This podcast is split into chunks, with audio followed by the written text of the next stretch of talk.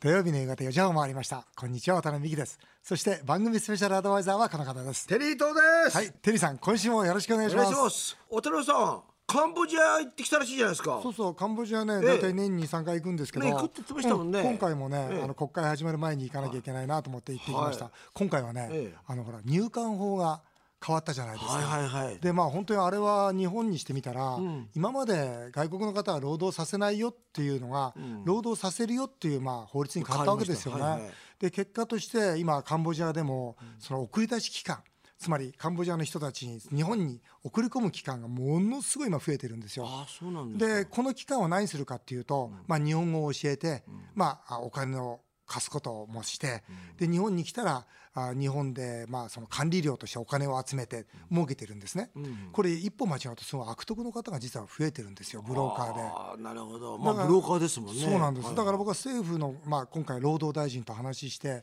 じゃあ本当にカンボジアの方々にとって幸せになるような、そういう日本での労働環境を整えていこうじゃないかということで、まあ、向こうで日本語学校をまあ経営してワタミなり、えーまあ、うちの公益法人なりあがあ、そうかそうか。でまあねこちらね、日本でそうですもやってますからね。そうなんではすい大事なのはその受け入れですから、んまあ、日本で、まあ、ワタミとか、まあ、他の外食産業それから農業も含めてあそういうことかそうなんですだから単に呼ぶだけじゃなくてだそう出すとこも大事受け入れるのも大事働く場所もね。そうなんですよんそれで3年間ちゃんと教えてあげれば、今度カンボジアに戻ったらカンボジアでビジネスができるわけですよ有機農業なり、外食なり、そういう形でとにかく彼らが日本に来てそしてそれから一生頑張れば幸せに生きられるような道筋を作ってあげるという、あの例えばはいね、ワタミで働くじゃないですか。はいはいはいそうそうこれは日本でのビジネスじゃないですか、はいまあ、日本人はね、まあ、カンボジアよりもお金があるから、はいでそういうノウハウが実際カンボジア行った時に、はいそれは通用するんですか、まああの外食まあ、外食産業というかサービス業全般に通用すると思いますし、うんあ一番そうかそうか一番大きいのは私はあのカンボジアでフランチャイズ展開始めたらいいと思うんです。うん、要するにワタミがカンボジアでフランチャイズ本部作って、それでそのの持ってる技術でどんどんどんどん経営をしてもらえばいいと思うんですだからカンボジアでフランチャイズビジネスこの出口を作ってあげようよということで実はあのカンボジアの銀行とも連携をしてやっていこうということで、でありがたいなと思ったのは、やっぱ労働大臣が、いやもう渡辺さんならっていう本当に全面的に応援してくれるんですよ。でそれ何かというとやっぱり20年間ずっと学校を作ってきたじゃないですかそ。れ実績あるからねそうやっぱねしな信用ってでかいなってやっぱ人間にとって、ね、ビジネスにとって信用ほどでかいものはないなって改めてちょっと勉強してきましたね。確かにあれですよね、まあ、日本にね来たいと言って、はいまあ、日本にいてもうこの3年間ってね基本的にははいはい期間じゃないですか。はいでそこでまた返されると、は日本のなんかねもしかしたら日本の方が収入も良くて、はい逆にそこでねやっぱり日本に居ついちゃったりさ、はいはい全部が全部それされても困っちゃうわけだから、そうですね今度カンボジアに戻った時に、はいこれもあるんですか例えばカンボジアでワタみたいなところが、まあ、例えば経営してる、そうすると今度そこで働くこともできるもちろんです。それはいいですよ、みんながみんなさ、はい者の経営できるわけじゃないからね経営能力があるわけじゃないじそゃうでないですすかそうです、んでワタミもカンボジアにありますし、あとやっぱ日本レストランどんどん広がってるんで、まあ、そういうネットワークあるんで、まあ、だから帰ってきたら、ね、どうぞ日本語も話せる、なおかつ外食産業のこと勉強した人が必要ですかということで今度人紹介してあげればいいわけですから,、そういう面から言えばあの本当に今回の仕事は、ね、いいしいい仕事だなと思ってあれじゃあカンボジアの国民性っていうのはどういうんですか、真面目ですよ、うん、真面目ですし穏やかですし。あそううなんですか、ん、本当にいい国民性だと思います。ただあのなんていうんですか、やっぱ南の方特有で、女性の方が働くんですよね。やあっぱそうかに日本もそうじゃないですか、んね、やっぱり女性は本当によく働きますはいさて CM の後はメールスペシャルでいきたいと思います、はい皆様からのメールをたくさん紹介していきますお楽しみになさってください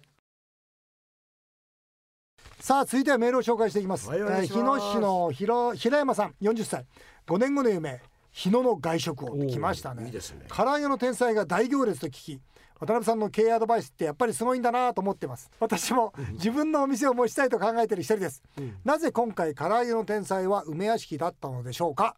お店を出す場所について何が重要かアドバイスをくださいれそうです日よね野市でも行けるんでしょうか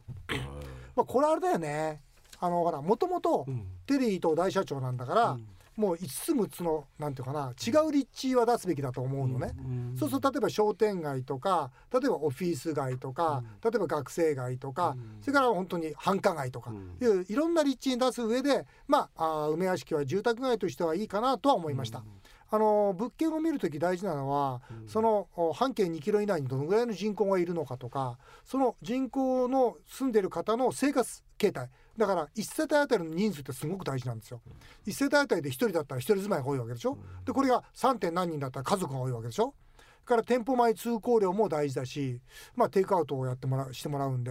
まあ、本当にねさまざまな、まあ、あれだね条件を見た上で物件って決めるよあうれには例えばどうなんですか繁華街っていうと、まあ、もちろん人通りも多い反面、今度は家賃が高いじそゃなういでですすかねその通りですそねうすると売上設定がいくらになるかねですあのそれを唐揚げの天才がうん意外とね本当に値段設定が安いじゃないそでうすですか、はい、そうするとその辺のところのうん、兼ね合い、そうですねあのそういうところひ日野市の平山さんなんていうのはうん一般の方だと思うんで、うんそんなにお金出せないと思うんですよ、うんそういう場合はどういうふういにやだから日野市でも日野市だって広いからね、うん日野市のどこを出店されようとしてるのかわからないけども、やっぱりその家賃比率ですから大事なのは。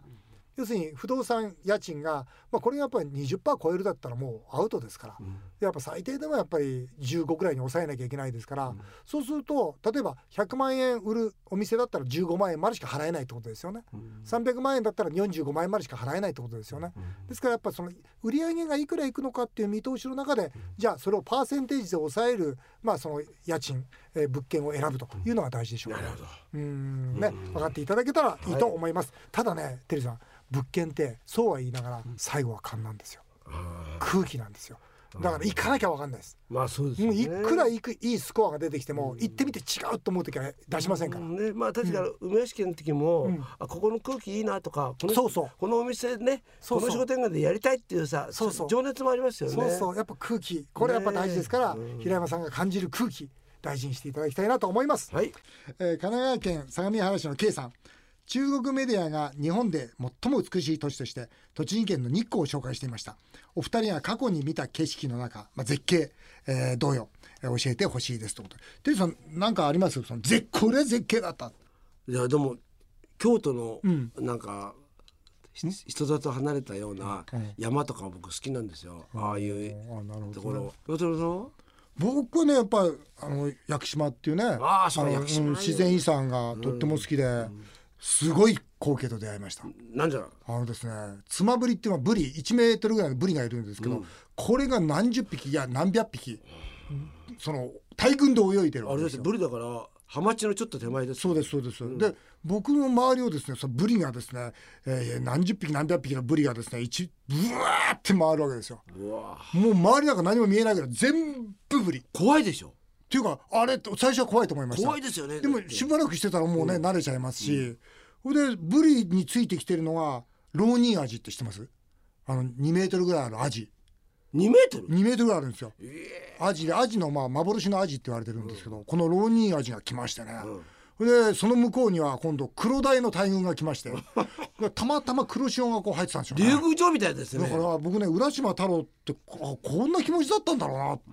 浦島太郎の気持ち分かりましたね絶景でしやたっぱりあれですね、今ねさっきの日光のね、はい景色もそうだし僕が行った京都のね、はい紅葉もそうだし、はい海もそうだし、はい人間が作れないものなんですよあその通りですねいやその通り人間が作れないものがやっぱねもっと大切にした方がいいんだよなそうですね、だからこの美しい地球をねね美しいままに、本当だよねここれを見せてあげたいなって本当思いましたもんうんやっぱ大事ですよねハッスル 林さん40歳、部品メーカー輸入担当の方です私はタイに行くとすごくモテます、日本では全くモテません、顔も性格もタイでは私は相当いい男のようです渡辺さんテリーさん私はタイで暮らすべきでしょうかって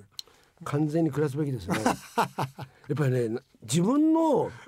空気がよくほら例えば日本だと例えばね、なんかひなんかこのね出来物ができちゃうとか言ってでああもハワイ行くとなんかそういうのはなありますよねいますよあねのそういう気人候が合ってるってねそうそううんそれと一緒でこの方はタイが合うんですよ、あ例えば食べ物もそうだしあのな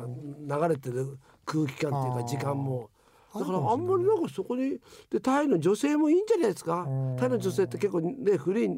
時代の日本人のうんやっぱ仏教ですからねね。えうあんのそれはあの優秀な人多いからうんだから日本でいるよりもタイが合うんだったら行っちゃった方がいいんじゃないかな。向いてる顔ってあるんですか例えばうちの師匠がいるんですけど、うん彼日本で別に普通なんですけど、バングラデシュ行くと、んすごいいい男だって言われるんですよおーでバングラデシュの人がみんなハンサムだなハンサムだって言うんですよ、で日本だと普通なんですよ、でどこが違うのかなと思ったら眉毛がすごい濃いんですよああそうだか。からバングラデシュの人は眉毛が好きなんだなってねもうということはもう植毛した方がいいですよね。植毛前に植毛植毛ねでもいいんじゃないですか。でもそういやうっ人ぱはね自分がいいと思われるところでね言った方がいいよねうんうん絶対いいと思うなも言った方がいいことに決まりました、うん言ってくはい函館市のミーガンさん、えースマホで聞いてくれてますありがとうございます渡辺さんテリーさんラジオを毎週聞くようになってありがとうございます。えー他のところでもお二人の名前が出るとすごく気になるようになりましたありがとうございますねありがとうございます、え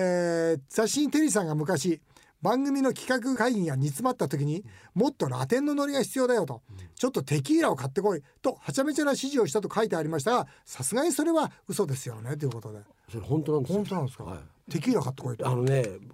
テキーラ買わしたんですか、あのね企画会議やった時に、はいみんな同じようなアイデアばっかだったんですよ。なるほどそれなぜ同じかっていうと、情報網が全部一緒なんですよ。おー例えば週刊誌だとかおうおう例えば今だったあならるほどネットだとなるかほどでねだうんから例えばこれねで多分みんな例えばあの原宿歩いてくるとか、で今何が流行ってるとかみんな知ってるんですよ。うんうんでそのようなことばっかやってるからもうつまんないんですよ。なるほどもうそれも昨日週刊誌で読んであーそのまま今日喋ってあるからわかるわかるあるんですよね。わかるだからもうねそういうんじゃなくて、うんみんな自分たちを日本人だと思っちゃダメだと。うんつい昨日の情報だから目先半径5メートル以内の情報をここで喋んだって言っなたんるですほどね。あわかるわかる。よそうでしょだって僕らはテレビのモニターのこっち側にいる人間だから、うん向こう側と同じようなことを例えばドラマだったら殺人事件もあるし、うんね悪人もいるけども、うんそうは街でさ殺人事件も悪人もね,、ないよねうん仮面ライダーもいないじゃないですか、だから俺たちはそれ想像の中でものを考えるんだから、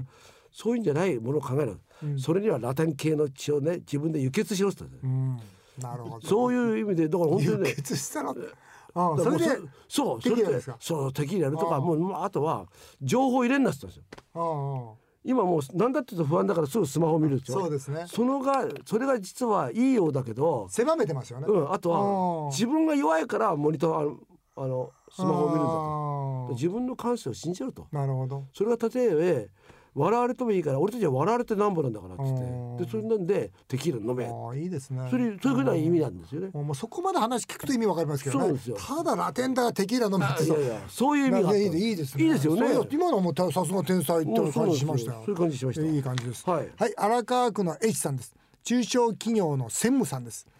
えー、新婦がバツ2で33歳いいですか、新郎が初婚で55歳、という結婚式で主賓の挨拶をすることになりました、挨拶を多くしている渡辺さんテリーさん、この結婚式で私はどんな挨拶をすればいいでしょうかバツ2に触れないのも不自然だし、うん触れるのも失礼かと悩んでますそもそもこの結婚はうまくいくのでしょうかってどう思いますテリーさんこれ、いやもう最高にうまくいくと思いますあ僕もね。そう思ったこのね、うんお男最高にうまくいく、うん、それ何かというと、男の人も55までいつね一人でいたわけでしょ。うんでちょっとなんか焦りもあったじゃない。うんそうするとこの女の人もさ、まあねもうそれこそ55ともうもう20に違うわけでそしうですよょ。そうですよそこに二回り近いんですよもうそれもね罰にでちょっと自分にも負い目があるからこれはとっ捕まえてやろうぐらいの勢いがあった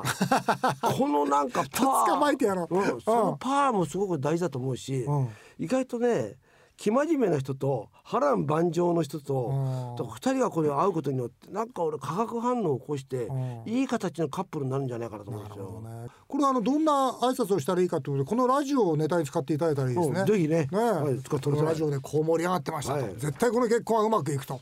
えー続いては森さん保険会社勤務バツイチですね。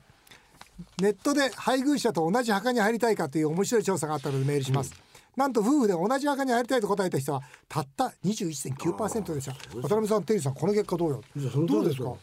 その通りですよね。あ、そう。僕墓はいいな一緒でば。いや僕はいいんですけど向こうは絶対嫌です よ冗えー、冗談じゃないわよってでそうですだけどはお墓って入りたくないってどういうことだろう21.9%しかいないんだって一緒に入ってもだっいいってていうのまはただってまたまたまだ次の人生歩みたいんじゃないですかあそうかな、お墓ぐらいは一緒になんかあとあれないですかお墓がいらないっていういやだってお墓って何のためにあるんですかもう最近ではあれだよね散骨する人おをねそうそうそうだからななんかうちなんか子供いないでしょ、うんでだだ誰がその後は本当だよねうん墓守りをね墓守りなんか本当だね誰かにお願いするわけにもいかないじゃないですかでもそうお寺さんにね永代供養みたいにねずっとねでもそう永永久に頼むよって言ってもねそれもね気持ちもないしねうんですあとそんなに別に自分のことを覚えててもらいたいとも思わないし、んないじゃないですか「 さよなら!」ってなんかその気持ちよくねもう元気よくねちょっとごめんなさい!」って言いながらなんか爆発してほしいぐらいですよ。 あのもうなんかあーでもそれわかるなわかるですよ。だからうちのあのかみさんなんか「あじゃあう海でもぶん投げといて」って言ってますよ。おだからなんかねー申し訳ないでしょ。あの樹木葬とかねあの木のなそうそう木の下に植えるとかねそうそうあとはまあ海に投げるとかねそうそうそいろんなんいでろありいいまですよもね。んなんかそのうん破壊してなんか字書かれてさ「戒名」って言われたってさうん見たこともない字書かれたってしょうがないなと思って。確かにね、うんでもまああのお墓の中ぐらい仲良くしてもらいたいなっていう別に自分のこと言うわけじゃないんだけど仲良くしてもらいたいなというふうに思いますはい。磯六さん60歳レンタカー会社の社長さんです私はこの季節本当によく風邪気味になります1ヶ月の半分が風邪気味です渡辺さんテリーさんは風邪気味の時どうやって治してますか経営者や政治家は風邪気味でも弱いところを見せないって本当です自分も経営者でしょって、弱いところ見せないって本当ですかテリーさん風邪ひくしますし ます本当にこの前もインフルエンザ打ってきたのあ本当とうんあと僕は結構今日もね喉になんかねうん巻いてるでしょ巻いてるやっぱ風邪ひひきたくないとかってのがあっ今日テリーてさんの格好歩くサンタクロースみたいな、そうなんですよ、うんだからこういう格好を結構してるんですよ、僕そういうの寒がりだっていうのと、あとはこの方も60歳だとうん多分ねこのレンタカー会社の社長さんってスポーツやってないから、うんこのなんか自分の中で体の抵抗力みたいなものがなくなってるような気がするんですよね。なるほどねだからやっぱり、あの本当は少し運動した方がいいうん、歩いても本当は少し走るぐらいがいいと思うんですけど、うん何か体を動かしたことやるといいですよね。うんテリーさんだってあれだね袋の中ってあの歩く薬局屋さんみたいなもんあ、ねそうなんですよ。心配持ってあんまり健康的じゃないんで、うん僕はね風邪ひかない何なの それ。わかんないだから体 10, 力強いよね。 10年ぐらいだって風邪ひいたことないもん一回だけね十数年前にインフルエンザになったのうちの師匠がインフルエンザになってきて、いい加減にしろよって本当その日 翌日移ったの、あインフルエンザって移るんだなと思ってで一日で治したえ、それどうやって直した の？タミフルでタミフルい注射したら、あ飲んだら一発で治った一日もう全然びくともしないすごいね。だからこれにもう中にさ、体の中でもう悪い菌がずっといるか らさ、え、もうそこには入りたくないっていうさ、もうどんどんなんですかインフルエンどザんなが体あそこに行ってもね、どんな菌ですかやられちゃうと思っそてれんです よイ。ンフルエンザも嫌がるんですか嫌がってんですよあ本当ですかそれは信じられないな、はい次いきます、えー、かっちゃん42歳妻と息子と住宅ローンありと、ね渡辺さんテリーさん私は先日新宿のデパートで超美人の店員さんに「そのコートお似合いですよ」って言われて、3万9800円だったので奮発して買ったら、レジで39万8000円だったことが発覚しましたいやしかし格好つけて震えながらクレジットカードを出してしまいました男42歳あの痩せ我慢は正しかったのでしょうかとどうですかどうしますテリーさん これねえ住宅ローンもあるわけですからねこれああ彼女に言うべきですよねなんて君が好きだから39万8000だって出したわかんないそれいやでもわかんないですよそれいやでうもん3万9800円だと思ったんだけど思も、ったうん39万だったわけでしょそう桁間違えちゃっだから彼女に言っていいですよね店員さんたになんていやいや俺本当はね3万9800円だと思ったんですけどもあなたの顔見たらうんもうやっぱり39万出しちゃったんだよねだ なんえそっちに行くんですか話は、普通だったら、いやこれ39万8000円ごめんあの見間違えちゃったごめんあのだったら買わないわでこれが普通なんじゃないですかいやいやでもそれ買うんですかやっぱり買っていいんじゃないですか買ってこの子とデートできるんだったら。デートできる デートできるなんかどっこも書いてませんから、まあまあでもい